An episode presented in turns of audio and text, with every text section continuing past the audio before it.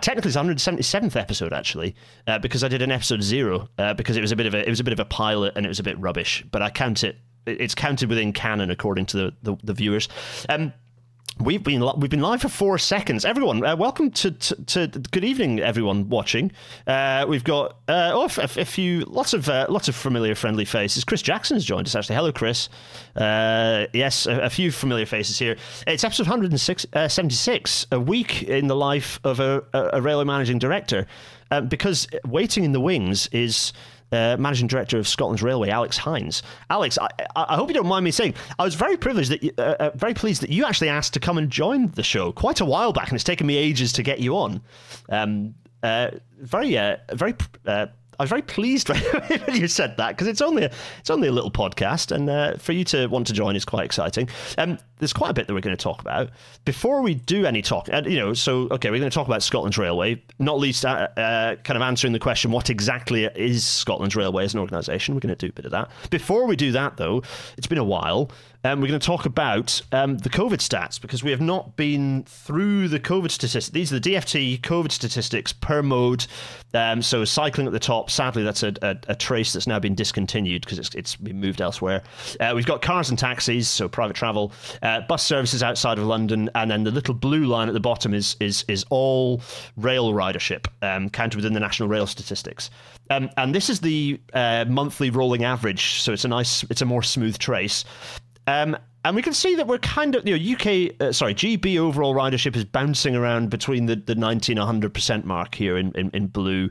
Um, bus ridership seems to be dropping a bit, car ridership climbing. Uh, so this is GB wide, uh, uh, you know, within what you're, I mean, this, you know, uh, how does this match with Scotland? I'm curious to know what, what where Scotland's at in terms of, of, of the figures.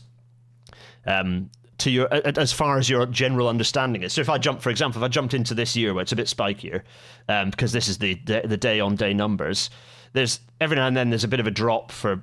I mean, sometimes it's GB wide strike reasons or other reasons, but um, you can see actually if we zoom in that rail ridership is is kind of spiking well above um, 100% at the moment. This is compared to 2019, so kind of prepared compared to pre-COVID levels. Um, yeah, I mean, this isn't revenue; it's ridership, it's bums on seats. But it's yeah, it's, it's at least it's reassuring that we're back where we are. I don't know what the what the picture might look like in Scotland. Perhaps slightly different to the the, the overall GB picture, Alex. Yeah, is that a question for me now? Yeah, go for it. it yeah, so I mean, in in broad terms, in Scotland we're about eighty percent of pre-COVID revenue. Uh, but the peak is down by 40%, 4 which I just think is extraordinary. Mm. Leisure is pretty much fully recovered and Saturday is the busiest day on ScotRail. So yeah. if you'd said to someone three and a half years ago, you know, in a short period of time, your peak business, 40% of it will have disappeared and your busiest day will be Saturday, everyone thought you were mad. yes. Uh, the, the, the key difference between Scotland and other parts of the UK right now is, of course, we are industrial action free, which I can yes. tell you is a bloody fantastic place. yes, it's very good that that's that, that's been settled and everyone can focus on the on the mission at hand. So we've been delivering a great service for months now, and we're marketing a lot. Our year-on-year revenue growth, as we sit here today, is 33% revenue growth. So what that shows is that uh, when you deliver a great service to passengers and you market it well, people will come back to the railway. Now, of course, the base we had in Scotland was lower than yes. other parts okay, because we had tighter restrictions for longer. Yeah, and yeah. Actually, at one point in journey recovery, we were at the bottom of the journey recovery leaderboard. So, but we're we're romping up that leaderboard, and it's really exciting to see. Yeah, good stuff. And we'll pick into that a bit, I think, when we talk about the, the, the future as well, because it's it's easy for us to kind of just have the blinkers on and think that, the, that everything's about just getting back to where we were post COVID. But actually, I think it's it's more useful to look further into the future. Anyway, uh, it's rude of me to bring Alex in before allowing him to actually introduce himself, but I thought it'd be interesting to talk brief, very briefly about the COVID stats because everyone's in here. Um, uh, everyone's in here watching. Yes, I've put Alex's uh, volume up a bit. Everyone, thank you for letting us know in the chat. So, right, before without further ado, I'm going to whiz us into the episode, and then we we can uh, speak to Alex properly. Everyone, welcome to tonight's Rail Natter.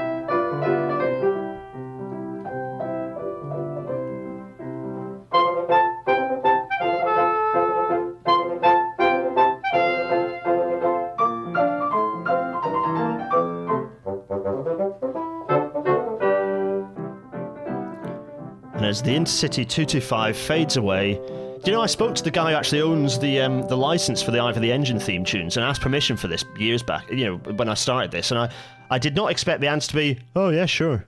And so, so, so I get the privilege of using uh, one of the happiest tunes that I used to enjoy listening to in my youth. Anyway, before we um, before we very briefly some news because uh, the the news is currently um, oh god, what's happening? Everything's on fire, which is so we've always been said to not not do monger and not scaremonger and, and think positively about the future and that we can solve the problems. But it, this year does seem to be the year of everything's melting and uh, oh golly. So there's record after record tumbling this year.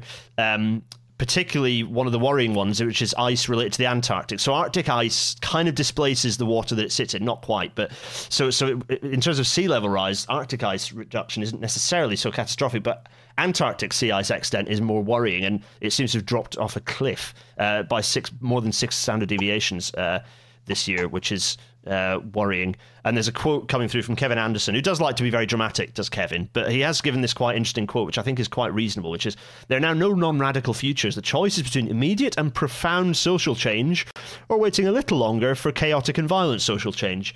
Um, in 2023, the window for this choice is rapidly closing. I quite like this as a framing because it, it's we, we, we there has to be big change, and I think uh, uh, this is a useful thing for us to have in the background of our conversation, Alex. So just just just kind of humming in the background. But before we talk more about Scotland's railway, it's only polite for me to actually bring you in to say hello properly, given that you've been waiting in the wings um, in the in the, the virtual green room. Um, Alex, welcome to Railnatter. It's a, an absolute it's a pleasure to have you uh, along.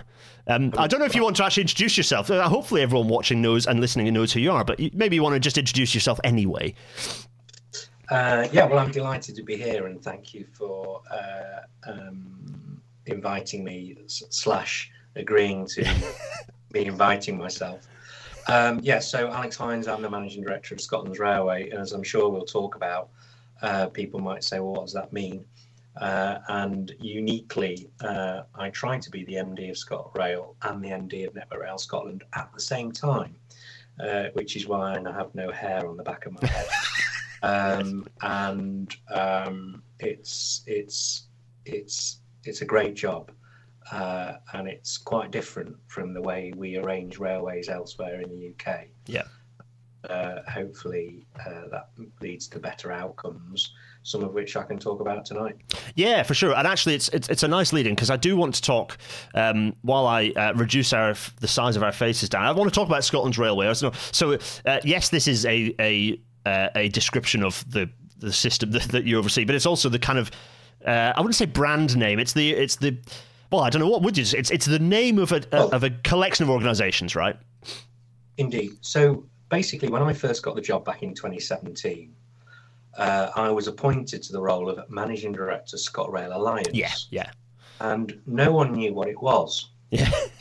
Uh, and of course, what the Transport Scotland wanted was for ScotRail and Network Rail to work together because the railway is a system. Yeah. And the way it was launched at the time, I think some folk in ScotRail felt it was a Network Rail takeover, and some people in Network Rail felt it was a ScotRail takeover. And um, in in my, my view was actually this is a railway in Scotland. What should we call it? Mm. Scotland Railway. So Scotland's Railway is a brand name, but it's meant to describe the rail industry in Scotland. Yeah. So if I jump uh, to the next, so I created this slide for anyone, any of the corporate people watching this. Given that I'm sure someone, I'm sure someone in your team is going to be watching this, ready to wince if I say something um, yeah. uh, off piste. Yeah. So hello, yeah. hello to those of you watching. I'm sorry that uh, it's uh, Rail Natter is a long form podcast. You'll get bored by the end. Um, no, I'm joking. Of course not. It's going to be riveting. Um, this is the so this is the these are some of the organisations. So I took all these little squares from the website from the Scotland Railways Scotland's Railway website where it kind of lists the different organisations, and so uh, none of these are in. This is not a hard. I've done this for graphical purposes. Not Network Rail is not the lead body. Just for the for, to, to say this, is I just Network Rail is the, the, the infrastructure one, and then under so you've got Network Rail up here for the infrastructure. Then you've kind of got the statutory bodies, and in a way the bosses actually. Well, certainly Transport Scotland and, and I suppose Transport Focus to an extent. You could argue they're kind of the client, right, in this situation. You, they're kind well, of. I think we we regard Transport Scotland as the client and funder. Yeah, yeah. yeah one of the reasons why we uh, have an alliance between ScotRail and Network Rail Scotland is because the client, Transport Scotland, believes that the railway is a system, which Yeah. of course it is. Yeah, yeah, yeah. And Transport Scotland spend a lot of taxpayers' money with ScotRail and Network Rail Scotland uh, in the interest of the people of Scotland. And one of the things they are good at is creating an environment in which it's easier for track and train to work together. Um, so, uh, for example, on performance, uh, Transport Scotland say to ScotRail, your target is 92.5 ppm. And they say to Network Rail, your target is 92.5 ppm. Believe it or not, that does not happen south of the border, Yeah. where you've got where you've got lots of Network Rail routes and lots of TOCs, and they've all got slightly different performance targets. And um, you know, my, my view is that the the currency of performance is secondary, really. There's no mileage in arguing about should it be on time or ppm or t t minus three or whatever. It's the alignment between track and train which is Yeah. so powerful. Well, it's like So- lots of benefits you can't reap if you don't connect the dots on that. You know, like like lighter trains from electrification. That, that, that you, Yeah. you disconnect Yeah. those, you don't get the benefits. Yeah. So, so you know, um, every four weeks we have our performance improvement executive, which is a joint meeting between ScotRail and Network Rail, and you can't tell who works for who in that room.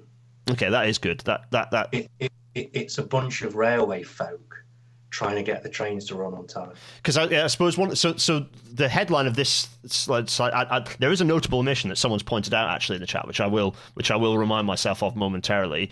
Um, but um, but there are a lot of organisations, so there can be a challenge in having. I think it's 150 organisations within the, the, the, the group. There can be a challenge that it becomes quite difficult to navigate the various commercial boundaries. So, it, you know, from describing that room, that sounds positive. You want to kind of, yes, there are lots and lots of organisations, but the reality is, it kind of to work best. You consider yourself one organisation. It sounds like that culture is is being fostered. Uh, yeah, that, that that's the culture we try and create, and I think one of the things that's really improved in recent years is that the suppliers to Network Rail, their understanding of what the TOCs and FOCs want, what the fare paying customer wants, what's the Scottish Government want, is really moved on leaps and bounds because we've connected what they do with the purpose of the railway. Yeah. So to, today I've done a site visit to the Glasgow to Barrhead electrification, and we met a number of suppliers, particularly SPL, who Mm. are our electrification contractor here in Scotland, and they they understand that they're not just putting the wires up because we want to put some wires up. We're putting the wires up because we want to decarbonise our network and we want a faster, greener, more efficient, higher revenue, low cost revenue at the end of it.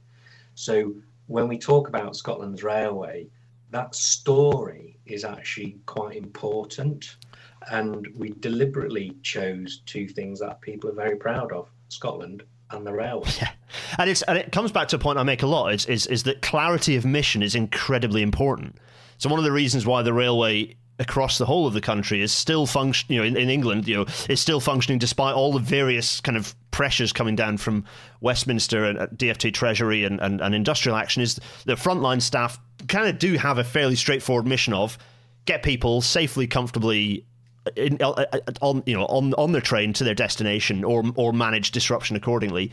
Um, and the problem I think England's railways have um, is that they're a bit they don't have a, a, a particular mission at the moment. Whereas Scotland and Wales I think both have a, a much clearer picture of the mission is part of the broader transport picture. I think, and I actually I do argue the case that Wales are even a little bit further ahead in that because they're considering the you know the integration of various transport modes beyond just just rail uh, in isolation. But um, but yeah, it's good it's good to hear that that that mission. It, it seems like that focus, that mission of it's getting bums on seats or it's getting you know tons in in wagons um, that, that that's that, that's clearly seen uh, very before we jump forwards people have raised rolling stock is you know the rolling stock operating companies are missing from this structure.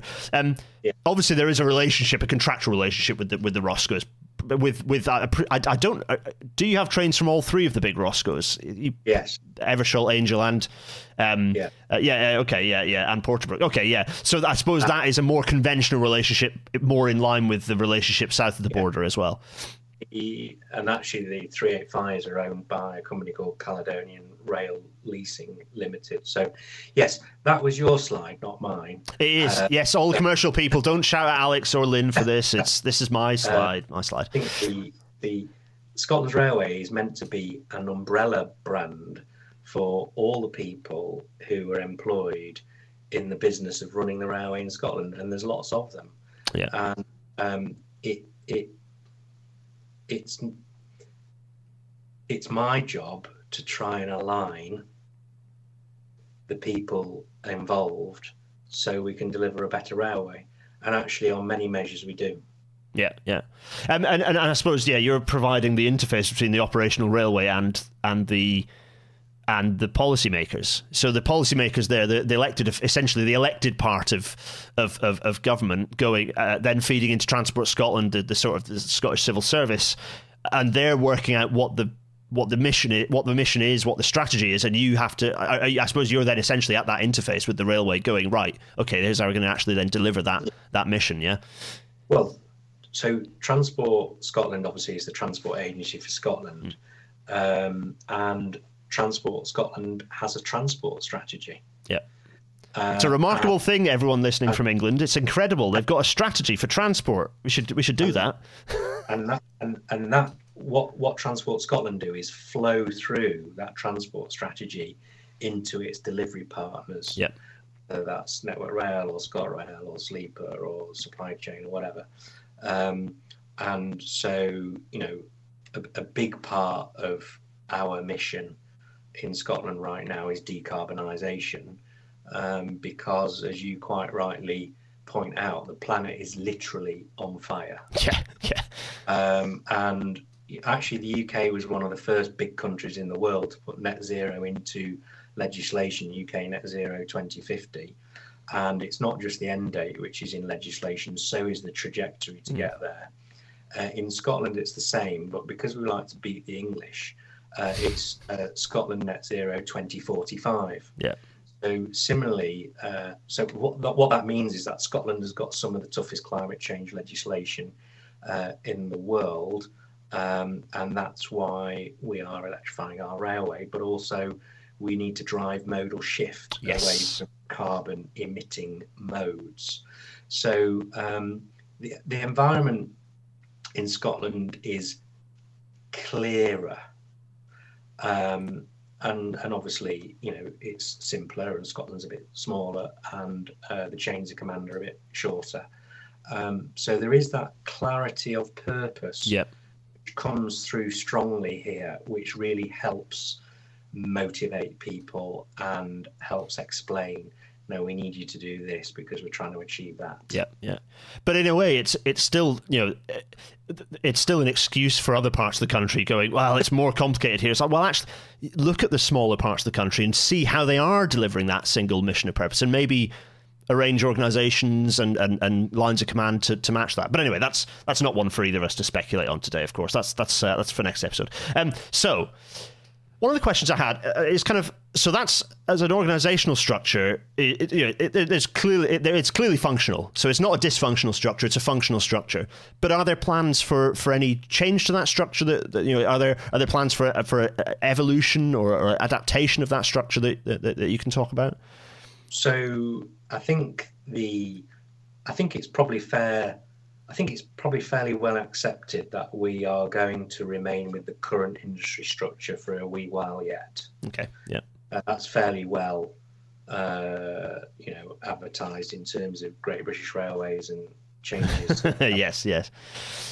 So so I foresee the next few years as being evolution rather than revolution.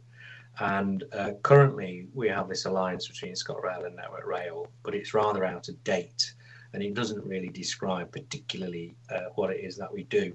So is that the, as, as in the the literal contract that that, that between them? Yeah, okay, is, is a little dated, and it's a is it a bit of an alliance in contract from like ten years ago, and not quite it's, in the same way that modern contracts might be. Exactly. So what happened was it was written between Network Rail and Abellio when Abellio yeah, were yeah bidding and mobilizing for the franchise back in 2014, 2015 time. I inherited it. Uh, we never changed the alliance agreement, and the alliance has had ups and downs, and it's had high points and low points, and you know we've had deep alliances and sh- more shallow alliances mm.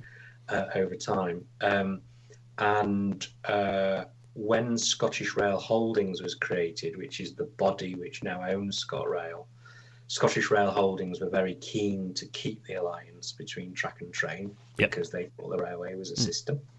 Uh, and all we did was novate the alliance agreement over. So um, ScotRail and Network Rail have now agreed to rewrite the alliance agreement so we can be clear on these are the things that we're going to work on together because it makes sense, mm. e.g., journey time, yeah. uh, performance, uh, decarbonisation, and then by by deduction, you know, these are the things that we're not we're not gonna we're not to work on together because there's no value in working on together. So, um, my predecessor went round integrating lots of bits of ScotRail and Network Rail, and it's fair to say it didn't work out very well.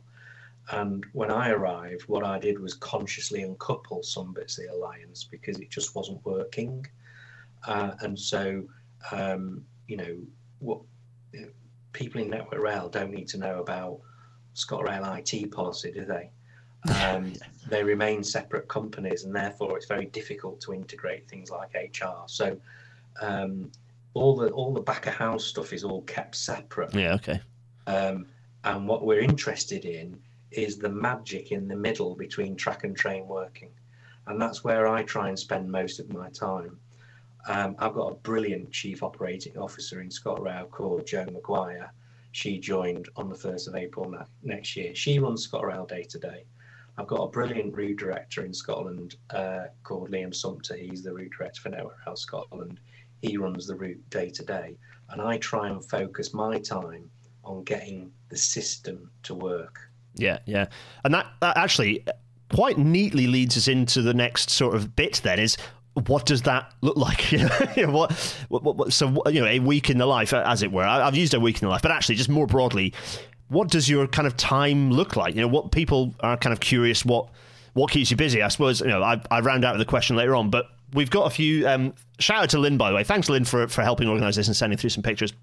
Um, we've got some images. Um, of some of the shenanigans you, you, have been getting up to, so I don't know if you want to, to kind of um, walk and talk us through yeah. some of these some of these various um, tell us little stories um, behind each of these images. Yeah, I mean, I guess the um, you know, I I'm I'm in essence sort of the fat controller in Scotland, really. And um, you said it, not me. I'm just you know. I, I try and try and I try and um, I try and divide my time between ScotRail and Network Rail equally. So that's the first thing that I do. So when I'm in Glasgow, where Scott ScotRail and Network Rail are based, I flip between the two offices so I can be visible in both organisations, and we'll come back to visibility later. Um, but of course, um, at this level, what you do is you find that you end up talking for a living uh, rather than doing work because you surround yourself with brilliant people who do the work for you. Uh, and of course, one of the slightly strange things about this job is uh, in Scotland, you're a public figure. Yes. uh, so, you know, when I was the managing director of Northern, I was a nobody in England, but actually doing this job in in Scotland, you become a public figure, and therefore you end up doing quite a bit of media and having your picture taken. Um, so I'm not quite sure why Lynn sent you these pictures, but I knew she was sending them to. yeah, yeah, yeah. Very lucky to be well supported. But um, one of the things that uh, is great about this job is we have a lot of rail heritage assets in Scotland. So um, we have a heritage strategy for Scotland's railway, hmm. and every so often we meet with Rail Heritage Trust uh, and talk about that uh, heritage strategy. Um, the you know BR demolished a lot of its heritage assets, uh, and because Scotland was a long way from London, uh, BR didn't get around to demolishing quite so much in Scotland. So we've got some yes. heritage assets. And uh, Andy Savage. I was going to say uh, Andy in the middle there, oh, off middle, yeah. yeah. So he, he, we normally do quite well at the Rail Heritage Awards, and he said, you know, we're handing out the trophies. Will you join us for the day? And uh, Andy and I had a brilliant day together uh, the other week, and we went to Stirling Station and we did a Rail Heritage Award because we did a renewal of the roof there, yes. which was an award. Uh, we then went to Queen Street Station and that won an award and because of the work that we'd done on the Victorian columns. And then we went out. This is a slightly strange one, this picture. So this was an award for Scottish Canals, who had taken an old railway viaduct and sort of turned it into an active travel corridor above a, a, a harbour at a place called Bowling, just off the Clyde. And oh, Andy okay. and I went around travelling trains all day. And of course, the brilliant thing about it is you spend the whole day talking to staff you spend the whole day traveling on trains, maybe to bits of the network that you don't normally travel. Uh, yeah, okay, yeah, yeah. Um, and you you get as as you know you get to feel uh, the product and see whether it's any good or not. And you know, apart from dividing my time between ScotRail and Network Rail, the other thing that I try and do is spend you know 20% of my week on the network yeah. checking the railway that I think I'm running is the railway that I am running. So you know, I've spent the whole afternoon um, between Glasgow and Barrhead visiting the electrification program. Uh, we've currently got the railway closed. Uh, we're in a blockade type scenario. We don't like using the B word, um, but uh, we have a closure of the railway to allow us to do break the back of that electrification program. And you just learn so much about your business. And you know, you talked about how much time you spend in emails, doing emails, and going to meetings and talking to people. I don't think people in this industry spend nearly enough time uh, on the front line talking to people, and I include myself in that. Um, because um, your the colleagues you meet will tell you for free how to improve the railway. Yeah, you just have to, yeah, you just have, you just have to listen to them and act on it. Yeah, absolutely. And, and I mean, yeah, we will definitely pick up on the on the on that point of you know that that balance. So you talk about Stirling. you allude to Stirling. I think this is a picture from Stirling. You got Bill yeah, in the background so, there. Um, I mean, Stirling, by the way, but just just to bookend, the Stirling, uh, the coldest station on planet Earth. I only say that because I used to change trains there when I would go up. I used when I was studying in Edinburgh. I used to go up to the Scottish Highlands. Occasionally, if we were going up the the Highland Main Line rather than up the the West Coast, uh, we'd change trains in Stirling, and it'd be like you know it'd be like February the third and uh, we'd be sat sat maybe with our bicycles on the platform with just this wind blowing through. There's a wind that blows through Stirling Station that, that seems it seems yeah. unique. It's it is yeah. it's it's, an, yeah. it's an impression, but it's a fantastic station. It's a really interesting station. Um, uh, uh, so yeah, tell, tell us a bit about Stirling. I see here. It is. Um, um, well, it, it, seems to me that ever since I've been doing this job, I've, we've been working on Stirling Station. So for a start, we electrified the railway through there. Yes. Uh, and now you can get modern uh, fabulous electric trains between Stirling and Edinburgh and Glasgow uh, in a way that you know you couldn't before. And then we've upgraded the station. But um, the person in the middle of the photo is Fiona Hyslop, and she's the transport minister uh, in the Scottish government. And uh, she's my sixth transport minister in six years, mm. which is an interesting dynamic. Yep. Um, Fiona is great because she's a big supporter of rail because her constituency is Linlithgow. So she's yeah. got the main Edinburgh yeah. Glasgow main line going through her constituency, and she's also got Airdrie-Bathgate. And she was there to open the redevelopment of uh, the Stirling forecourt. And this is part of, we didn't just do up the station uh, and improve it. What we've done is we've created uh, an environment where we want people to use active travel to get to the station. So, you know, the first thing you used to come out is see a taxi rank and a road. Yeah, yeah, in the car park. Yeah, yeah. And that's all been pushed back. And we've created tons of fabulous uh, walking, wheeling, and cycling space. Uh, most people actually travel to ScotRail stations by walking. And if we're going to decarbonise transport, we don't just want to decarbonise rail operations. We don't just want to decarbonise, we don't just want to deliver a modal shift we want people to travel to the station on zero carbon modes, but they're only going to do that if you uh, create attractive places to be. So I don't know whether you've ever been to Copenhagen, uh, and see how the Danes do cycling. Yeah, I think Simon uh, Zev Kendler, who lived there for a while, is in the chat, and he did a presentation. He, he, was on a, an episode and showed us some of the fantastic uh, Copenhagen facilities, and yeah, it's it's pretty impressive. You know, in, in, in, in Denmark, they have these they have these cargo bikes, and people will drop their kids off at school on a bike on the way into the office.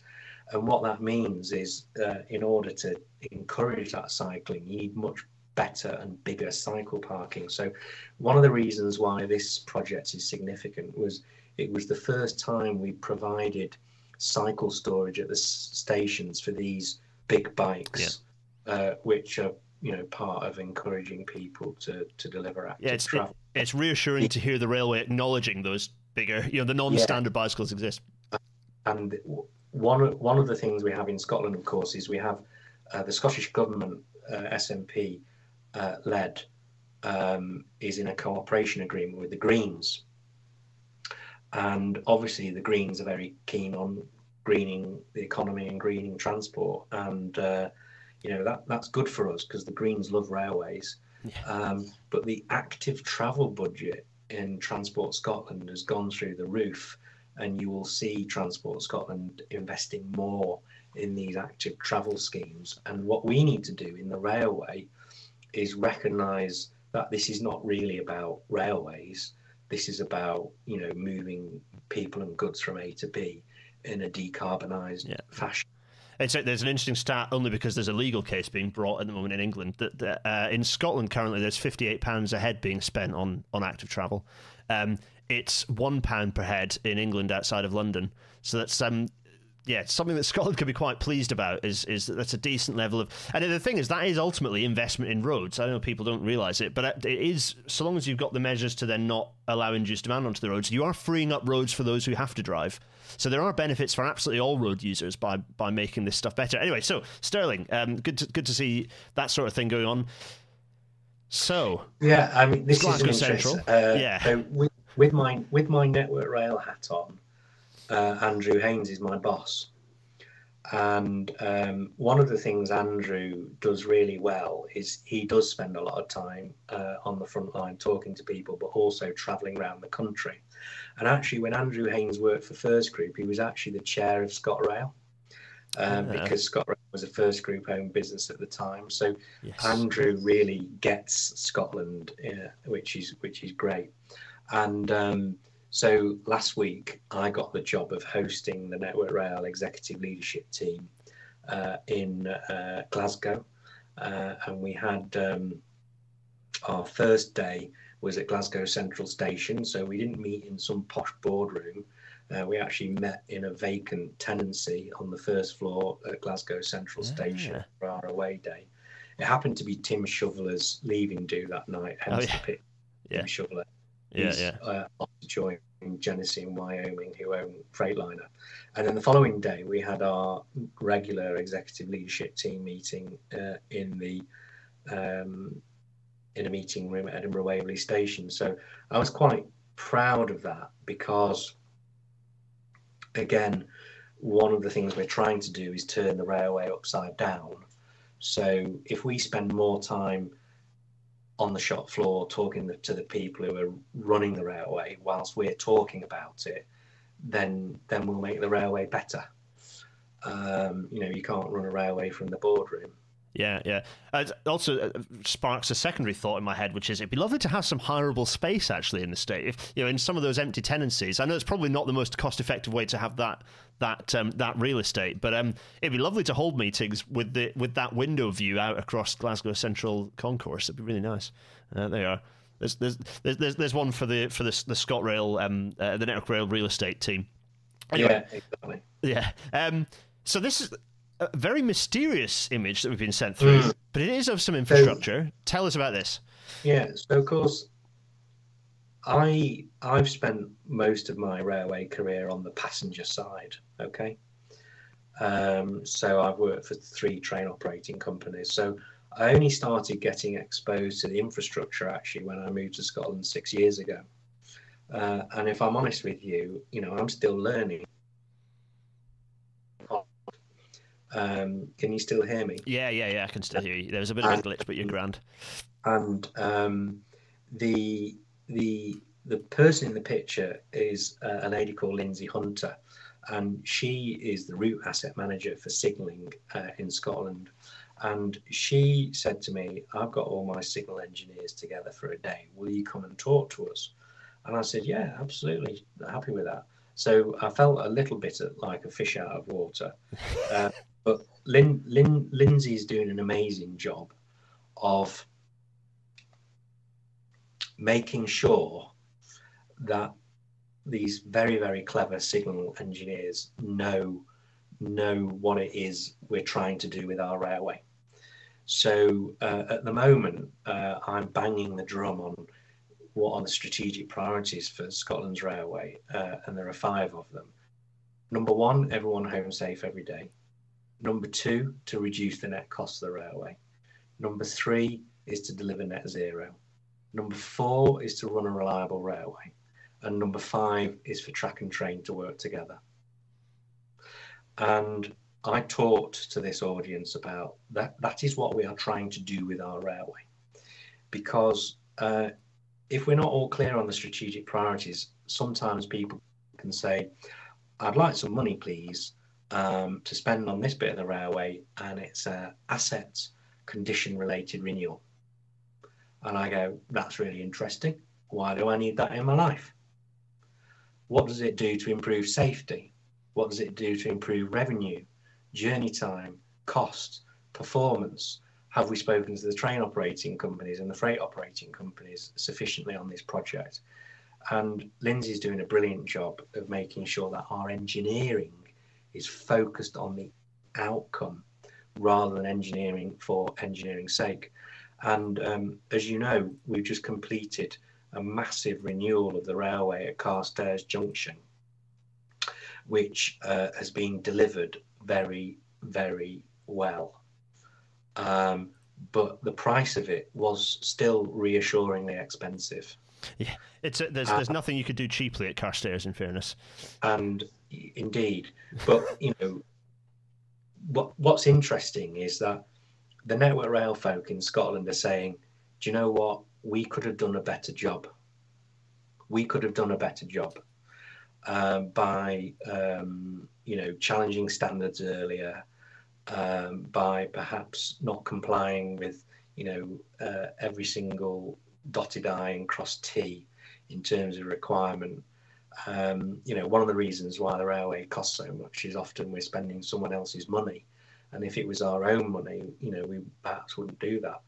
And so, um, you know, questions like why do we still install signal post telephones, for example? Uh, now we've got GSMR and lots of train drivers have um, other forms of communication, yeah, tablets, yeah. mobile. Yeah, that's definitely what I have to agree with. That's always seemed a little archaic and, to me as a as a P-way engineer. Yeah. And so and so one of the uh, the big renewal in the next control period is Perth.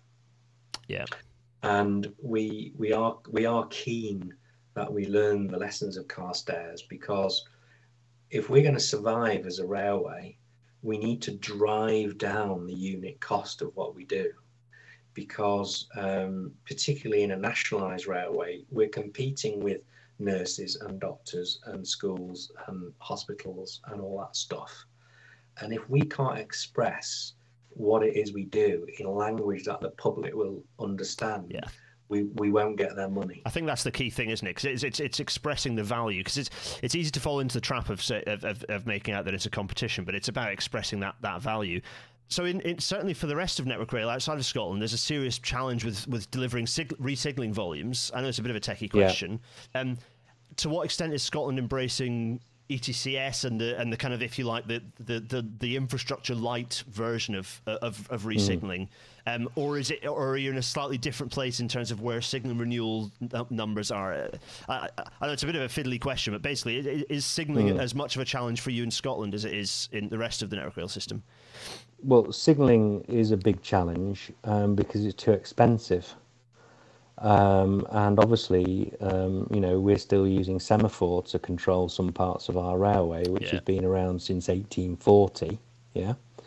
And signalling is so expensive we can't actually afford to renew semaphore for modern equivalent because it's too it's too pricey. Yeah, yeah, yeah. So uh, what we have done in Scotland is we've developed our own signalling strategy called Signalling Scotland's Future, and we have uh, attempted to, uh, you know, have a sort of market-based signalling strategy because um, you know, we're not going to be able to put modern signalling everywhere for the prices that it costs currently. Um, we don't believe that uh, centralisation in one location uh, for signalling for the whole of Scotland is the right answer, which I believe it was uh, at one point. Uh, so we're going to focus on eight locations across the country.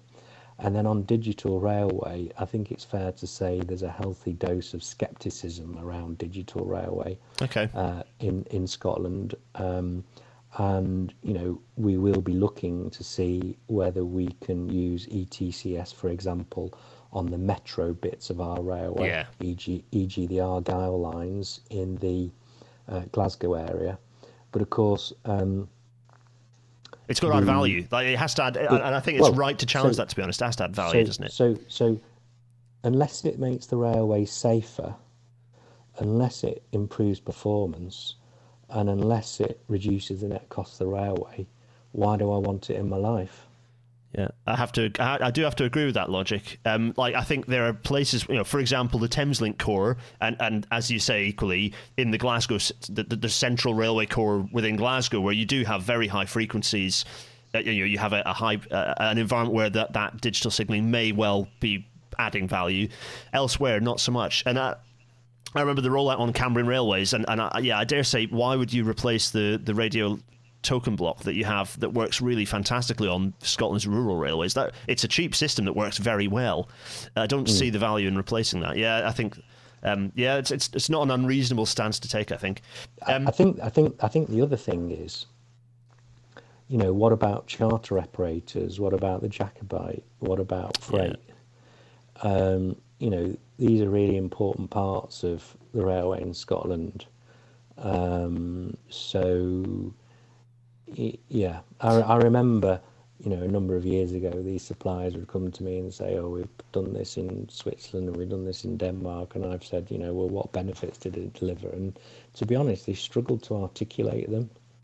Um, so obviously, we're we're staying close to the East Coast Digital Program. And uh, I was recently at the LNER driver simulator at Edinburgh Waverley, where uh, the Network Rail team and LNER team took me through the, the changes. So uh, we're we're watching developments in this area, and and we will steal with pride, but we'll only Yeah. do what's what what's appropriate for Scotland. Yeah, I- to be honest, I think that's a pretty good. I, I, I have to agree with that as a pretty pragmatic approach, given the complexity and the delay. You know, ETCS has been rumbling on, and you know, people stepping in and out. When Waboso joined, I was like, okay, maybe this might start moving again, and then David Waboso stepped away, and I was like, oh, maybe it's going to slow down again. And it's good to see there is progress in down at the bottom end of um, of the East Coast Main Line, but it's it's steady away, and and yeah, I have to agree with, particularly in Scotland, where the, the, some of the economies of scale, perhaps for the likes of the freight operators, don't exist. I think it's yeah, it's right to have that skepticism. So, um, the last little picture we got sent through from Lynn is um, God, you're grinning partly because there's whiskey there. I haven't had a drop. I haven't had a drop of alcohol since before Christmas because I've had a little one and been preoccupied. Um, so I, I'm get quite I get quite thirsty seeing that fine looking whiskey. Go on, tell tell. This is you telling us about Well, home, I think, isn't I, it? I, I- I thought that would be a reason to drink rather than not drink. But anyway, um, I, I don't have kids. Um, the um, so one of the best things uh, about my job, apart from the fact that you know I get to lead two great organisations, and you know by and large we're doing good things and we're in good shape, although we can always be better. Is that I get to live in Scotland, and uh, right. living in living in Scotland is one of the best kept secrets. And um, when I first moved to Scotland, I lived in Edinburgh and commuted every day to Glasgow, and um, I did a lot what quite a few people did when COVID hit, was I moved I moved house and I moved further away from the office. So Hmm. I actually live uh, at Loch Tay, Oh. um, and, and my nearest town is Aberfeldy. My home station is Pitlochry Yeah. and um, it is a wonderful, wonderful place to live. If you dropped a pin in the middle of Scotland, um, you would uh, find yourself probably a Munro near called Schiehallion. Schiehallion, Yeah. exactly, Yeah. which is just north of me. And of course, you know, sometimes people from south of the border get to Glasgow and Edinburgh and they think, oh, crikey, you know, that's a long way, isn't it? And I always say, yeah, but I live two hours north from here. Yeah. And then I can drive north for five hours from my house and not reach the tip of Scotland. so um, I think uh, it's easy to dismiss. I, I heard someone who will remain nameless say, "Oh, da da da da da, the Cornish branches and Scotland," and I was saying, "You are having a laugh, aren't you?" I said, "This is a huge country. It's a third of Britain's landmass. Okay, only only five million people live in Scotland, about the population of Yorkshire." Um, but uh, it also happens to have 10% of Europe's coastline, which I find uh, Did not know that. That's a great fact. I did not know It's that. an, am- But an amazing t- statistic. uh, what's what's Um, What's what's quite interesting about that, and uh, just on that throwaway comment, always winds me up because you, you know, yes, you have the extreme rural, but you know, the railway through. We alluded to the railway through Glasgow. It's kind of one of the most sort of um, metroified looking bits of railway Yeah. in the whole of the UK, right? Through through Yeah. through low levels at, at Queen Street and Central. Exactly. So, I mean, a lot of the low level railway in Glasgow, of course, is, is a metro, really. Uh, and there are opportunities to make it more of a metro. Um, but we do rural, we do metro, we do intercity, we do scenic, uh, we do lifeline services, we do absolutely everything. You know, colleagues at Sleeper do Sleeper. So, um, uh, the suburban rail network in Glasgow is the largest suburban rail network of any city in Britain uh, outside London. Yeah, and it's it's that. So that I mean, uh, before we before we uh, move on from uh, Tay, it's a gorgeous part of the country. I've cycled, uh, so I've I did Schiehallion by getting the train to Pitlochry, which is quite a nice way to do it. You do a little bicycle, have a little bicycle ride up from Pitlochry, which is nice. Um, but also cycled. Uh, another recommendation for cycling, uh, you might have done this actually, is to get the tr- get off the train at at, at, at Rannoch station. And cycle down to Pitlochry. Actually, I cycled then from Pitlochry up over to um, to Montrose as well to do full full coast to coast. But um, that's it, it's mostly downhill from Rannoch to Pitlochry, which is nice. Um, uh, through your back garden, I guess, which is it's, yeah, it's it's a pretty lovely part of the country, for sure. Um, It is lovely. uh, and yes, Aberfeldy, yeah, the whiskey and, and so on. Anyway, we could talk about whiskey, but this is ostensibly a railway podcast, a transport podcast. So um, we've talked about this already, so I don't need to really dwell much on this, but you've talked about the fact you try and spend, uh, you, you said you try and spend 20% of your time on trains. Uh, and on the network and on stations and, and talking to staff. So, you know, how much? So, so is your time sort of split that way? Do you find yourself you know, is, is it is it like 20, 40, 40, where 40% of your time you're out, out, out and about, 20% on trains, and then the, the kind of 40% on the on the PC catching up with emails? So, I mean, what's what's kind of the split? Well, I mean, I am incredibly uh, fortunate because I'm very well supported. So, you know, I've spent six years surrounding myself with brilliant people, and uh, I'm quite good at delegating to them. Uh, someone said to the to said, someone said to me once, you know, you've got the slippiest desk in the industry. But, um, I I spend a lot of time upwards and outwards talking to staff, talking to stakeholders, talking to customers, talking to politicians, talking to government, talking to suppliers, and so I can't be doing and talking at the same Yeah, yeah, time. yeah. And obviously, you know, Lynn, who's on holiday in Italy, who's provided you with those slides, she actually monitors my inbox. So Oh. I am I'm very very fortunate uh, in that respect. So um, I hate email. Um, I don't produce much work myself. Uh, I spend a lot of time reviewing other people's work, um, but I spend most of my time in, in meetings with sort of uh, the senior folk in the railway, but also people who are outside Yeah, the the railway. Um, so you know, which makes sense because you're essentially the single point of accountability for for the railway system. That that's kind of that's one of the pressures of your role, right? Is that you are, uh, to all intents and purposes, that single point of accountability. So you you- you're representing the system to to the politicians a, a, a a fair amount of your time, I suppose. and and so since the Network Rail RMT dispute was resolved back in uh, was it March? Um, You know, we've been industrial action free north of the border, which, as I said earlier, is a brilliant place to be, and that means we've got a bit more time, um, so we can focus on those strategic priorities rather than sort of you know fighting fighting fires. So, you know, for example, this morning I had a one-to-one with the chairman of ScotRail.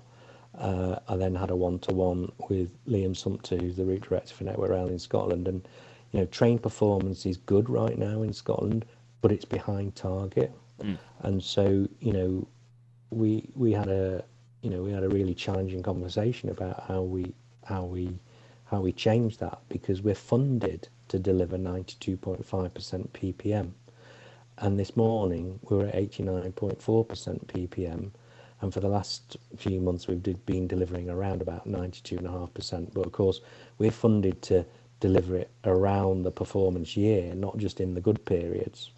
Uh, so we're going to have to do some different things uh, if we're going to improve our train service performance. So um, you know one of my jobs is to get people focused on the delivery of targets because that's what we're funded Yeah. to do. Um, um, just I don't, I don't, I don't, I, don't spend any time working uh, on my laptop producing work. I don't spend any time Yeah. doing that at all because it's all done for me. Yeah. Yeah, your role is to essentially oh, appoint people to do that and, and, and, and appoint the right team. Um, just a, a- as, as a jargon point, we're all guilty of it, Alex and I both, as railway people. Uh, PPM is um, public performance measurement, and it's kind of a measurement of um, how close to within five minutes of arrival time a train is, I think, to all intents and purposes. A little more sophisticated than that, but that's basically what it is. Um, I'm going to jump us forward because we've got a couple of quicker things to talk about before we before we close out. Do do send in your questions, everyone. By the way, and I'll scoop through some at the end very briefly.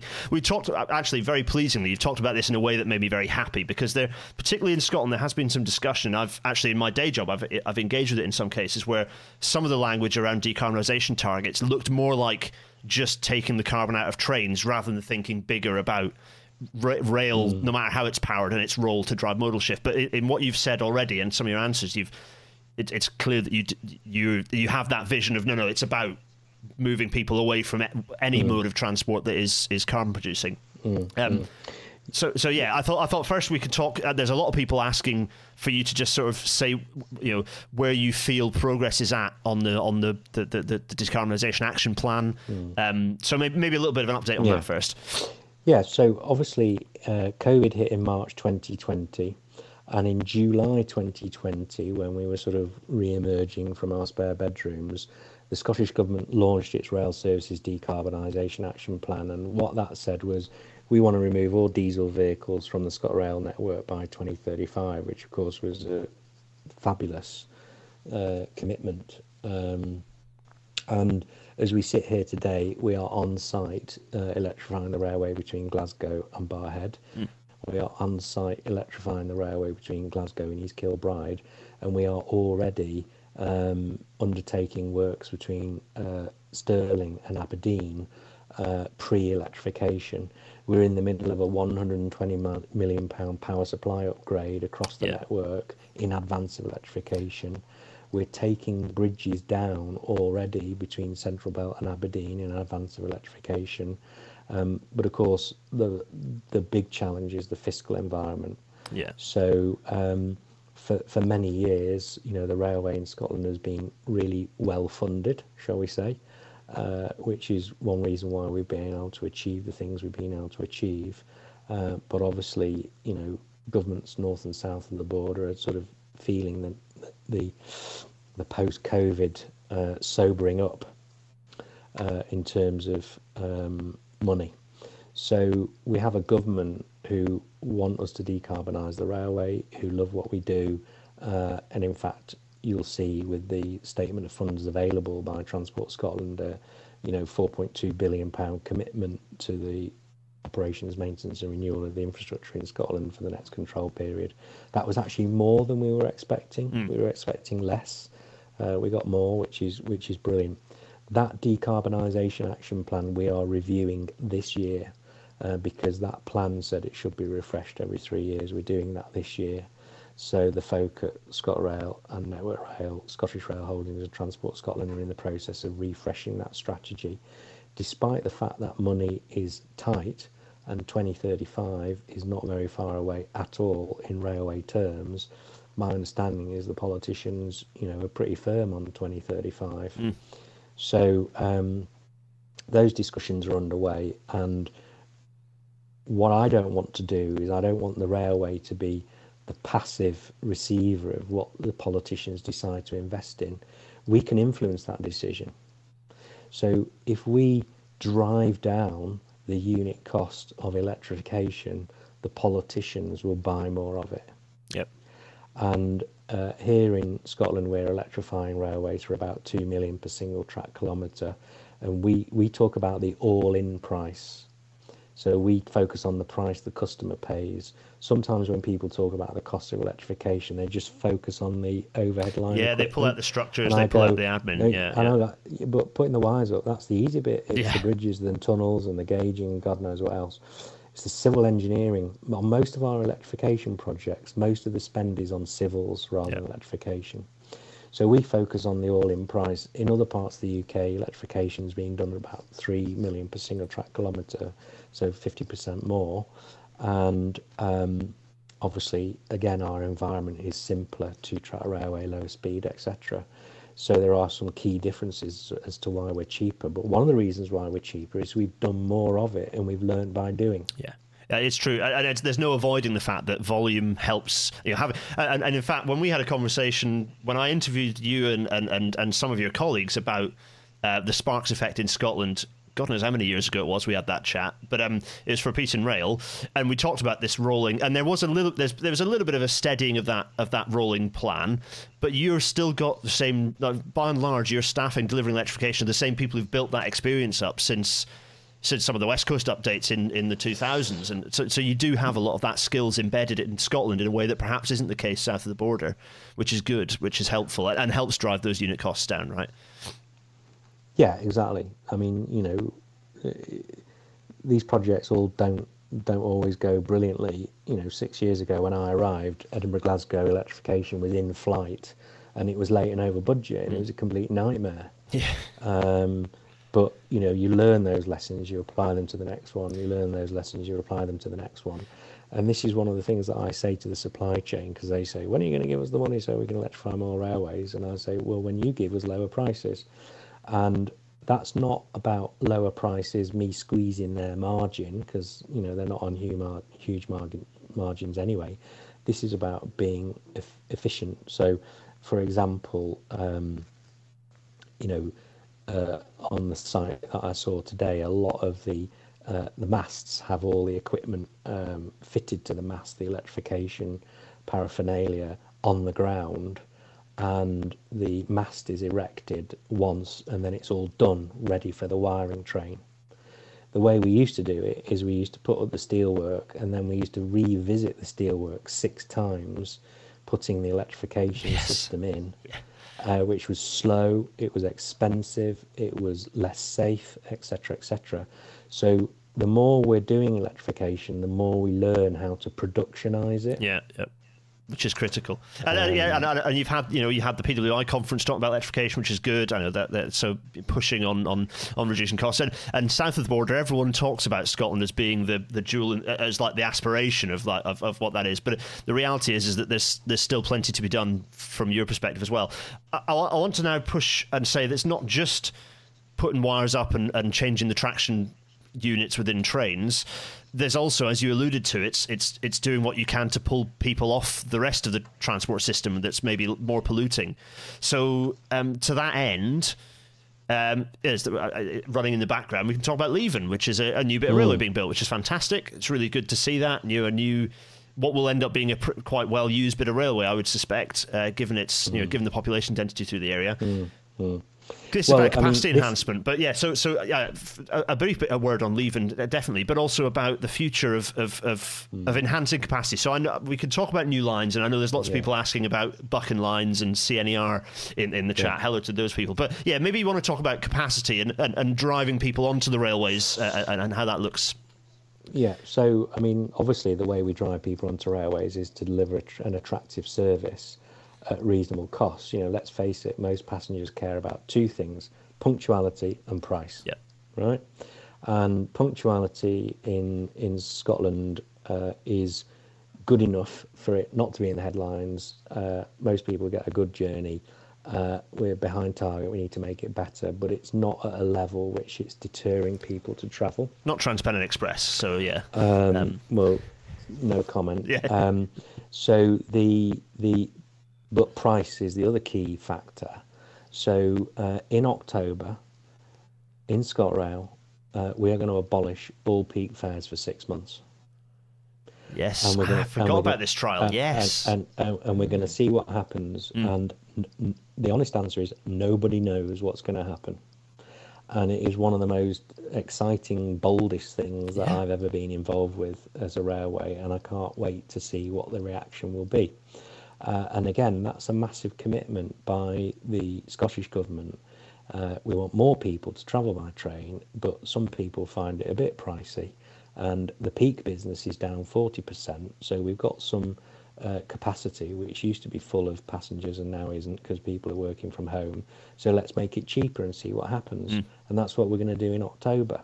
Uh, so that's brilliant. Six months so, is also good because it's long enough that you'll like. If it was three months, it's not quite long enough that you'll maybe embed a few behaviours. So six months is quite a bold commitment yeah. to, but it, but it's it's also going to give you a chance to have a good, you know, a, a reasonably robust test of what it changes in terms of yes. behaviours. I think.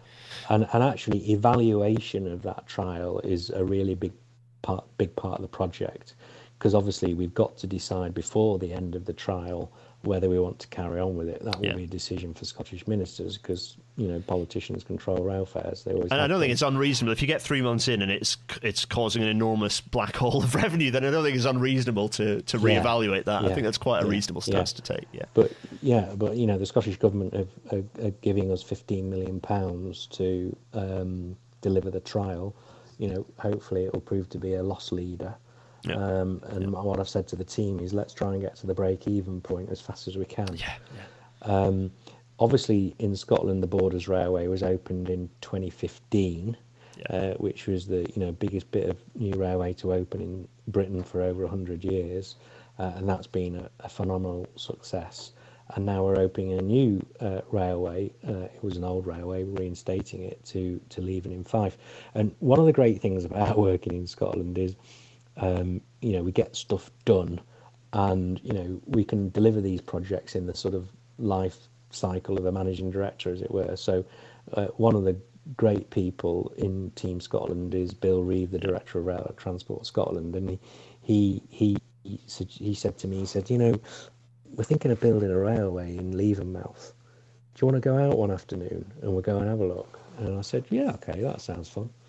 Um, and uh, we hired the Transport Scotland electric car, uh, and we went electric into Fife. You know, you know, tromping around fields and old railway alignments uh, in Leven and Cameron Bridge, and uh, we we ended the day back at Linlithgow, which is where Bill lives, um, and I got to experience at first hand range anxiety. Um, and uh, of course, like all good railway dues, we ended up in the pub. And uh, you know, he said, you know, should we build this railway? And, and now we're building it. Yeah. And this is going to transform the life chances of the people who work in that part, uh, live and work in that part of Scotland. This is not about the rail, sleeper, and ballast. It's not about the no, trains. No, no, it's not about the platforms. This is about connecting um, part of um, Scotland to one of the most prosperous and most successful cities in Europe, i.e., Edinburgh. And so, whether it's for tourism or for studying or for you know health appointments or a job or you know, it's just going to be amazing. Um, and there's some and... massive employers that people don't realise. There, it's not that this this is, isn't a backwater. There's there's several major population centres along this bit of bit of line. That, you know, Diageo is as an enormous employer, very close to the yeah. to, to the line. Uh, they make a lot of whiskey. Everyone, um, know, so th- this is a key thing. I, it's it's really important. It's exciting that there is that vision, as you say. And I, this is a, a lot of people potentially think I'm, I'm all for the, the railways, but the, the railway is merely a facilitator. What the railways about is creating communities and enhancing communities and connecting communities. And and yeah. I, I, it's reassuring to hear you talk the way you are because the way you're talking suggests that you you're not necessarily closed minded about a potential future changes to the way the railway map looks if if the right you know if if the right case exists. So uh, I mean we're opening new stations, obviously East Linton, yeah. Reston. We got we just opened Inverness Airport, and so because Scottish people love their railway and love what it does, they want more. They want they want their station. They want a new line. Now, ultimately, that is a decision for politicians. Yes. For politicians, you know, control the money tap. My job is to try and do the very best job we can to reduce the net cost of the railway so we can make the railway more affordable so that when politicians say, I do want to buy a new station, we do it for 15 million quid rather than 25. When they say, I want to buy more electrification, we do it for two rather than three. And when they say, I want to open a new line, we do it at a reasonable cost. Um, so that's that's our job is to try and be a dependable delivery partner but, for the Scottish government in in the delivery of its objectives. But on top of that, so you're not made nervous by the idea of extended railway just being another line of, of red, another line of eating into your bottom line. You don't you don't see railway expansion in that light. You, you, not you don't see it as a threat well, to, to, to, in that sense. You, you do see it as an opportunity to grow revenue well, potentially. In, in in my you know the, the, the railway in Scotland uh, requires subsidy. Yeah. Yep. Uh, you know, two pounds of subsidy for every pound taken through the fare box revenue. So, you know, this is not about making money. This is about the social and economic yes. Uh, benefits which are created by a railway. Uh, and so, yes, we need to at the moment we're we're growing revenue as fast as we can because that's the best way we can uh, that's the best thing we can do to reduce the net cost of the railway. Yeah. And as I said earlier, our revenue growth at the moment is 33% year on year, which is brilliant. Um, so um, we, you know we don't want to make thumping losses, but railways are not about making money. Railways is about what railways do and enabling everything else. And, and the challenge is to is to allow politicians to see the, the value being grown. And I think in Scotland the benefit is that you know with borders having opened, they can see the economic value because the the, the, the communities along that route are thriving. And I, and I yeah. I strongly suspect that will quite quickly happen along this route as well. I'm conscious of time. I'm going to push push us on. Um, uh, uh, obviously there's there's there's a question about trains because that people want to know about that.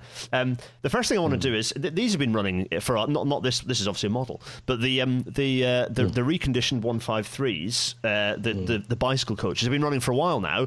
Um, how firstly, what's what's the from from your side the business? Well, have they been a success? Are you happy with them? Uh, have they done well, what you hoped they would? Well, yes, because the you know the customer and stakeholder reaction has been absolutely extraordinary. Mm and we worked with Cycling Scotland on the design of these carriages, uh, and you know they've really helped uh, decongest uh, our routes in the West Highlands, where you know the trains can get a bit busy with luggage and bikes and mountaineering equipment and and whatnot. So um, we've just recently increased the number of routes on which uh, they run. Uh, here in Scotland, we're about to host the uh, UCI Cycling Championships. Yes, yeah. Uh, so bikes are a big part of the story. It's going to get busy, but also it's also been a catalyst to us really to look hard at our cycling infrastructure. So uh, on the high-speed trains, for example, we've just taken out a bay of four seats. Uh, in one of the standard class carriages to create more uh, cycle storage. Mm that has been incredible for customers and crew uh, who were really struggling with uh, the amount of bike space on those trains. And um, UCI have a legacy fund, and we applied to the legacy fund and said, "Can we have some dosh, please, to improve uh, cycling uh, uh, facilities on uh, on on our railway?"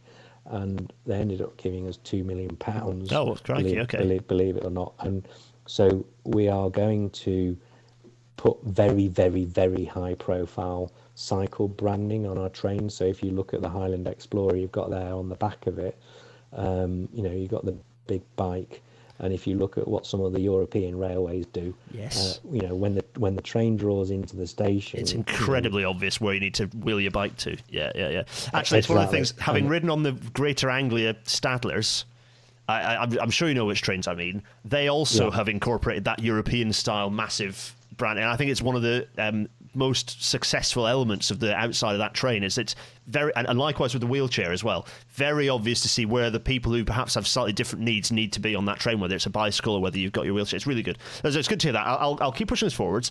Um, the electric fleet is brilliant, frankly. Um, I ha- well, I remember first riding on a 385, just as I remember riding on the first of the electric, tr- the, the older electric trains when they ran to North Berwick. But these 385s are brilliant. They are like little rockets.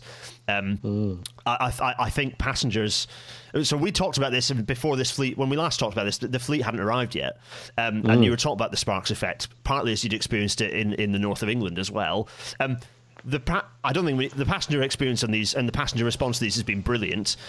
Did you see the ridership uptick that you expected pre-COVID? Did you see that uptick from from the from the well, electric services, or or was there If- not quite if- long enough? if if if I'm honest, it was difficult to tell because uh, obviously these trains were late. yes, that's true. Uh, and new train introduction is very painful, as you know. yeah. Uh, we then had some operational issues around December 18, and uh, just as we were, you know, getting to a steady state situation COVID, around all trains being delivered and working reliably, then you sort of went into COVID quite quickly. So, you know, the fact is we'll never know, but of course it's supporting our train service performance.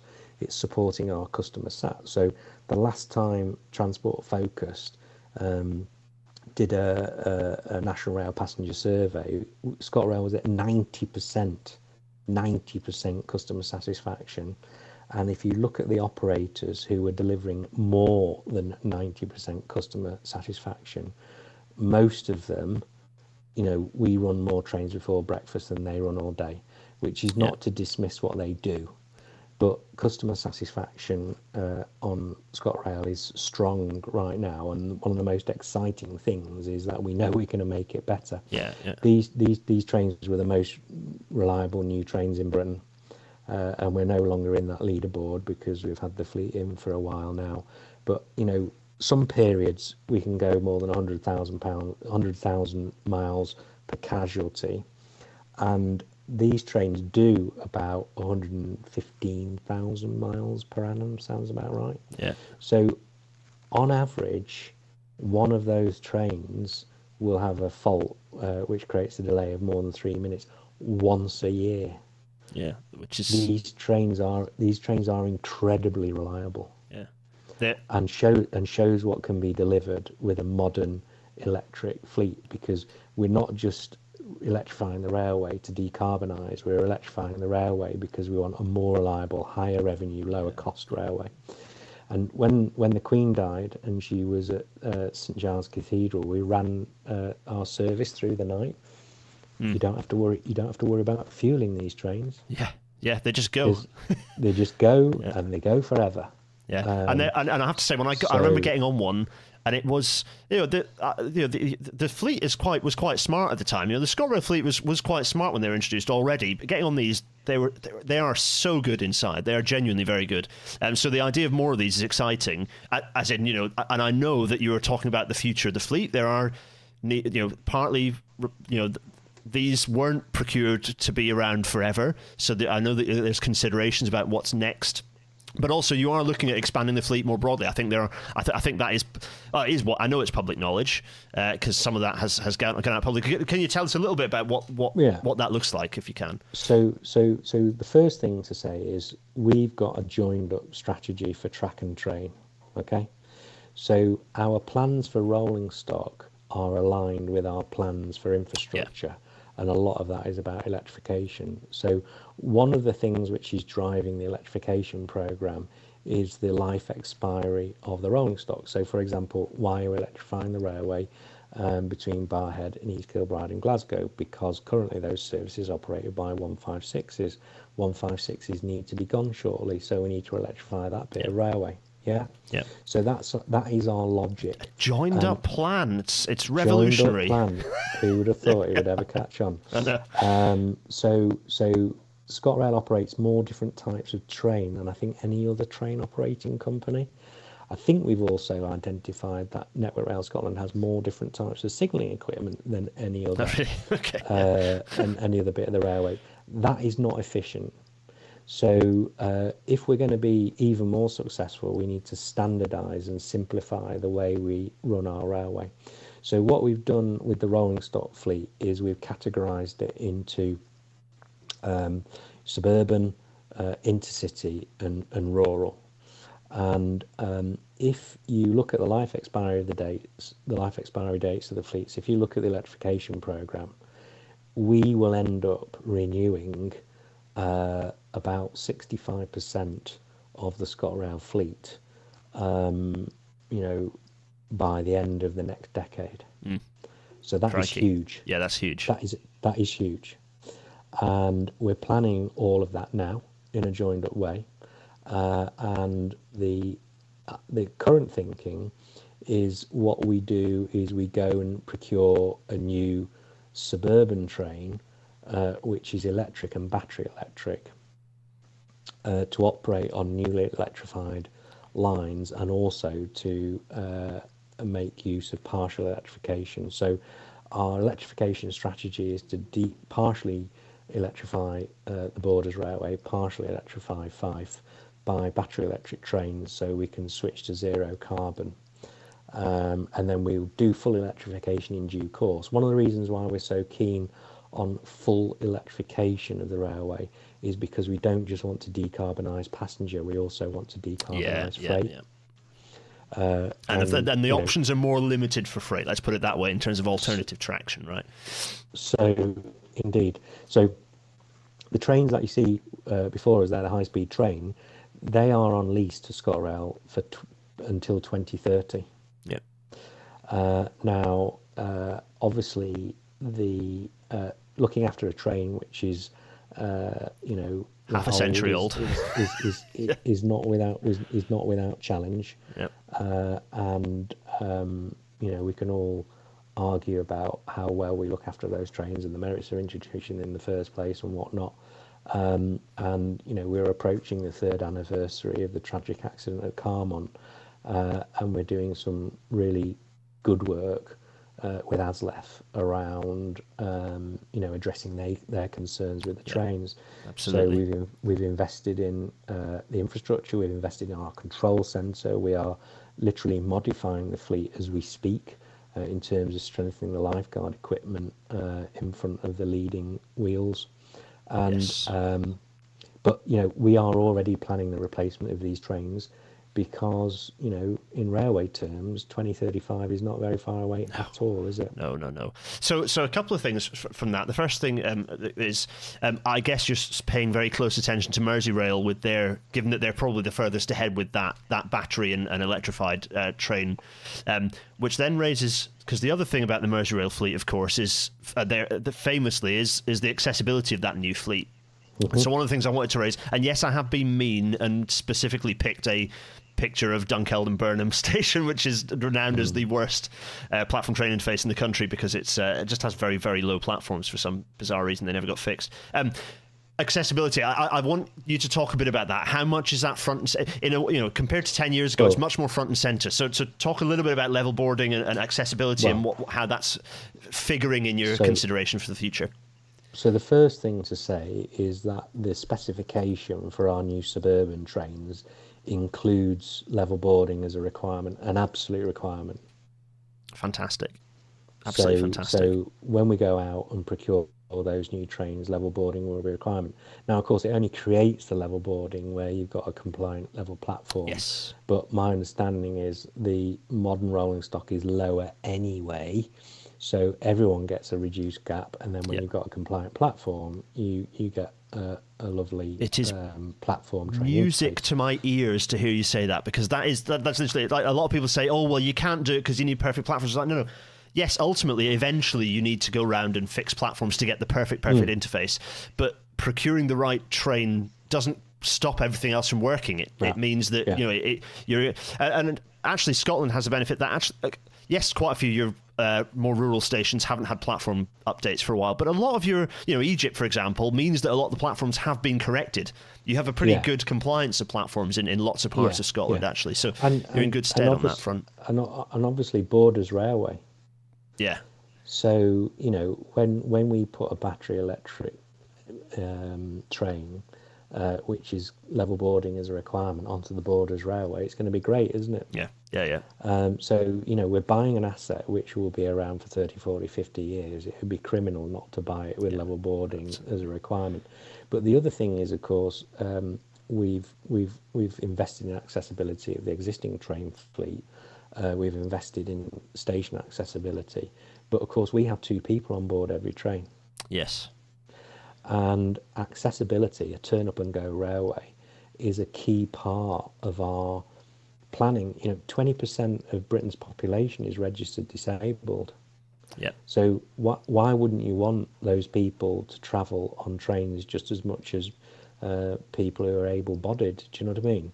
Yeah, and it's. Uh, Uh, and I'm I- not going to ask you, you to comment on ticket offices because I think it's a, opening a can of worms. But I, I think what you've just said is possibly people can draw their their conclusions from what you've pointed Well- out about the value of well- TUAG for for for Well, passengers. I, th- I think the other thing is that actually, if you talk to people with reduced mobility, they, they often say, well, when we travel, we've got two people rather than just one because Yeah, there's me and my it's double it, carer. So yeah. I'm two customers, not just one. yeah, And you know, why do you always let? Why do you always make me leave the train last and all this sort of stuff? Yeah. And so the we we need, you know, this is a Scotland's railway is for everyone.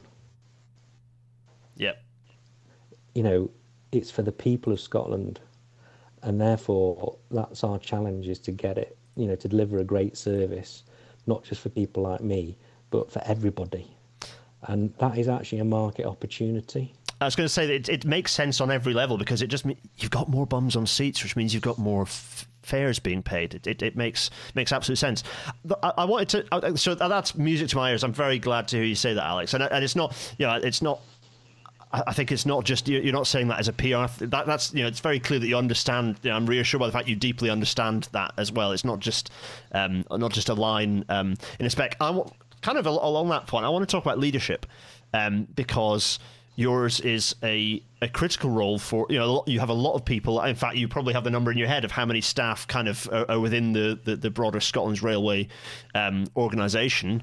Uh, quite a lot, and you are Yeah, well, I think I think there's eight and a half thousand in ScotRail and Network Rail Scotland, but I think the rail industry in Scotland employs sixteen thousand people. Yeah, that's. I mean, that's bigger than the town I grew up in. That's a lot of people, and, and you're their leader. And I think I wanted to talk about. Um, anyway, it, allows me to talk about something that, that you care very deeply about. You've written very passionately about it. You've written uh, what it's like to be a, a lead, you know, a leader who is a gay man in, in the railways, and it's been quite inspirational to a lot of people in the industry. But I think it was a chance to talk not just about that and not just about uh, this is this is I think these are photos from Glasgow Pride, which was I think a week and a half, uh, a week a week ago, two weeks ago, I think, wasn't it? Was it the fifteenth of yeah, July? Two weeks, two weeks ago. Um, you've you've stood there as a leader, but I, I think it allows you to talk about leadership more broadly. So not just in what it figures to be a very uh, you know to, to be your true self in front of a lot of staff, but but, but Yeah. about leadership. I, I don't know if you, if you wanted to just talk a little a little bit about that. Um, yeah, I mean, I, I'm- mean, obviously, when you when you get to my level, it's all about leadership rather than what you know. Yeah. Um, you know, I was a you know I was a commercial guy in a train operating company. That's what I know about, and now I manage lots of things that I've I've not worked my way up on that bit of the of the T. I spend my time working across, and so you know, lead, leadership is a skill, and we should invest more in it as an industry. Uh, obviously, a key part of leadership is about visibility um, you know, and, and that includes being able to bring your full self to work. So uh, it was quite interesting when I was first made the MD of Northern. Um, I met my PA for the first time off site, and and I lived in London at the time, and she said, "Oh, what does your wife do?" um, and you know, I said, "Well, I haven't got a wife." Uh, at the time, I was with a previous partner, and I said, "Oh, my, my partner's called Doug, and he's you know he's a deputy head teacher." And da, da, da. and she was like, "Oh, right, okay."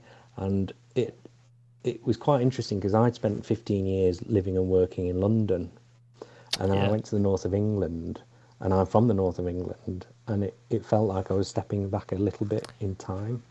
And um, as I've got older and I've got more comfortable in my own skin, I've brought more of my full self to work. And one of the things that really shocked me when I moved to Scotland was homosexuality wasn't decriminalised in Scotland until the 80s Yeah, yeah, which I just find absolutely extraordinary. And um, one one of the things we did in, in Scotland was, um, you know, we created these sort of virtual cafes where people with lived experience only could get together and have a cup of tea in a natter, like just like we are. And lots of people were spending their railway careers in the closet, and I thought, you know, that's really that's really sad. Um, and so, you know, I choose to be open and visible about me now because A, it helps me be a better leader. It makes me be a happier person because I'm not hiding and holding back part of me. Um, and but also there are there are people out there who are really struggling in the workplace because they feel that they have to, you know, act like a you know a, a white straight man. And one of the things that has been quite life changing for me recently is you know being reverse mentored by someone who's got lived experience that I haven't. And I was uh, reverse mentored by someone who'd gone through the menopause at work.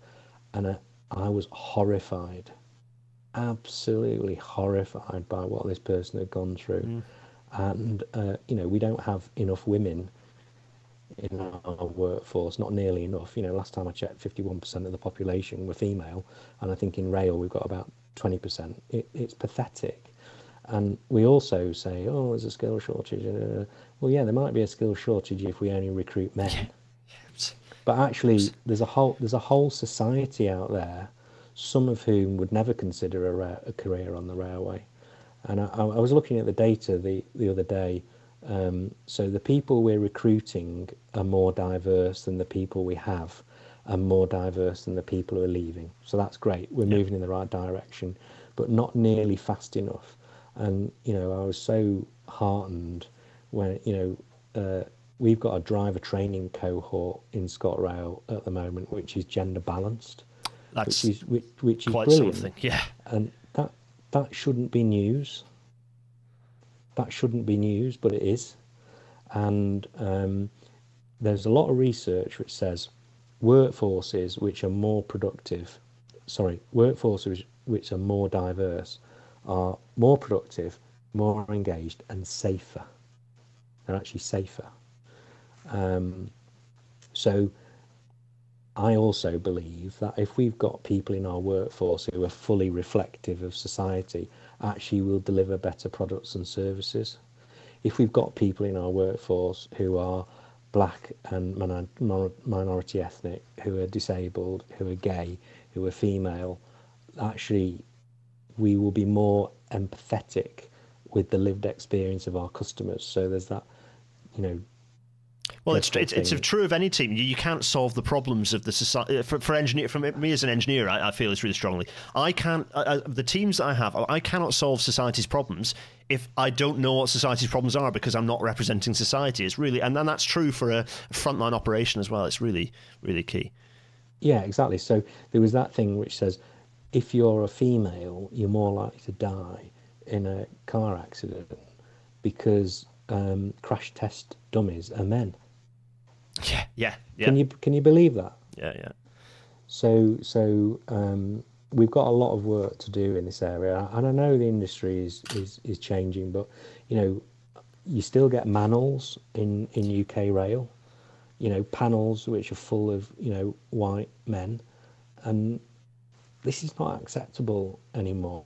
We're we're we're a well-funded uh, industry. Uh, vast amounts of taxpayers' money goes into our industry. We need to represent all of the public, not just you know people are overrepresented in our workforce. Absolutely, Uh, yeah, and so I, I mean, yeah, it's it's really it continues to. Um, I, I think it's really important to hear you saying that. We've got a few comments saying that people are very. Um, it's refreshing to hear a leader and, someone at the top of the business talking this way. I think actually, as as an industry, you know, I think. Um, Um, uh, I think there are quite a few leaders in the industry who are talking this way now. We, we, I think the rail industry across the UK has made a, a, lot of progress, but there's definitely more to be done, and it's reassuring that you know leaders like yourself are. There was are there was uh, a wonderful wonderful little anecdote, which also happens to be true. There was at one point more people on the RDG board called David Brown than there were women. yes. Yes, uh, well, indeed. I think that, that does rather painfully sum things up. Um, Alex, I'm going to do a little bit of outro before we kind of pick up a few questions. We've run very long. Thanks so much for an extra half hour of your time. Um, uh, but I, am glad we've had the longer conversation because I think we've explored some really interesting, kind of, we worked our way through quite a lot of interesting stuff to a really good level of detail. Some very happy people in the chat enjoying the conversation. Um, very briefly, uh, thanks to everyone listening to this in audio only format. I will have cut out the long beep while um, Alex and I fix the, te- fix the technical issues uh, in the middle. Um, so, yeah, thanks for listening. Um, uh, do drop a review if you can. Um, Patreon.com slash Gareth Dennis for, to support this sort of thing happening, and suggesting guests is something that Patreon supporters can do. Um, GarethDennis.co.uk slash merchandise, or sorry, slash merch for the merchandise, um, which is weird. There's merchandise. There's stuff with um, where you can you, you, can buy a mug that says things on it that's got Railnatter branding. Very weird. Uh, PayPal.me slash Gareth Dennis for the loose change and abuse, and for the chat to continue, discussion to continue. GarethDennis.uk slash Discord for the Discord server. Um, next week is uh, episode 177. Are any of the new HS2 Eastern leg options good? Because a few new options have been put on the table, and I'd like to explore them in, in the, the, the usual level of detail you'd expect from a Rail Natter episode. That's next week. But before we talk about next week, um, Alex, I mean, we have had lots and lots of questions, of which most we've answered subsequently, which is good. Um, uh, lots of people are asking about how, how your greyhounds are. Um, actually, Lewis they, asking how your greyhounds are. Very well, thank you. good. Um, um, integration. We haven't talked about integration. Um, is anything happening to do with ferries and, and some? Yeah, I know that you run one bus service, and I love the that one bus service you run. The little cute little buses in Glasgow that run between yeah. Central and Queen Street. Are you yeah. looking to run uh, is there any discussion about integration you know, that, that, that so, you've got your end? So yes. Uh, so we've got someone from Sustrans seconded into Network Rail right now, and we've done a strategy between ScotRail and Network Rail on sustainable travel to stations. Yeah. Um, so that's integration with every mode, and the mode might be walking, wheeling, and cycling rather than buses, for example. Um, but interestingly enough, we talked about the train service punctuality measure, PPM, public performance measure, and uh, one of the things Transport Scotland has recently done, both uh, for ScotRail and for Network Rail, is to say if you miss PPM because you have held a connection uh, for rail or indeed other modes, you get a dispensation on ah. hitting the target. And um, I kid you not, I kid you not, uh, today I had a direct message on Twitter from the captain of a Calmac ferry. Saying, who just said, hold it a minute. who said, who said, oh, hello, I'm the captain of this ferry, and sometimes we miss the rail connection because of this, da, da, da, da, da, you know, we should do something about this. And so um, the service delivery director in, in ScotRail has said, yeah, got that, let's talk to control and see what we can do. So what that shows is if you set the right targets for people, you you and they're based on passenger outcomes. Mm. So you know we don't want the trains just to be just to be on time, do we? We want them to be on time and have passengers on them. Yeah. Uh, and therefore, if you set the right target, you'll get the right behaviour.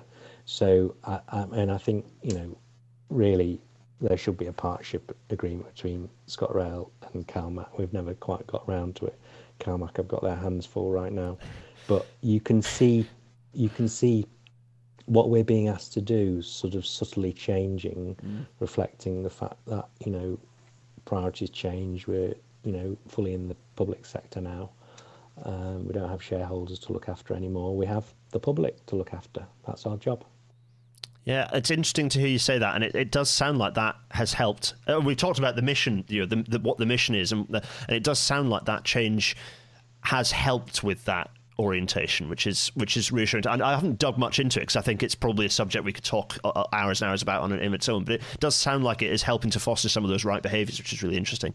Um, just whizzing back, there have been lots of detailed questions, um, of which we've covered pretty much all of them. Um, there's a question about booking bike spaces. Is it possible to book bike spaces online, or, or if not, are there plans to fix that yet? Yes, y- yes, you can book them online, and you can also now see how many spaces are left. Ooh. I'm told. That's good. Um, so, but we're we're always looking at ways to you know improve the the ease of use. Nice one. Um, and uh, actually, you know what? I think, uh, given the length of the conversation, we've had a lot of. Um, uh, uh, Lin Manfu pointing out the Cal in Calmac comes from the Caledonian Railway, so they're one once rather integrated. Yeah, thanks, thanks, Lin Manfu. Perhaps that's not a bad place to, to stop actually, because we we've had a very long conversation, Alex, and I'm conscious that I'm stealing your evening, and I want to give it back. Um, everyone, thanks for listening um, and watching. Alex, thank you so much for giving up your evening and, and having a, a, very long, detailed chat with us. It's been brilliant. Um, don't disappear quite yet because I'll run the credits and we can uh, say a proper goodbye. But um, it only remains for the two of us to sort of bid everyone watching uh, farewell. Thanks, everyone, for watching. Cheerio!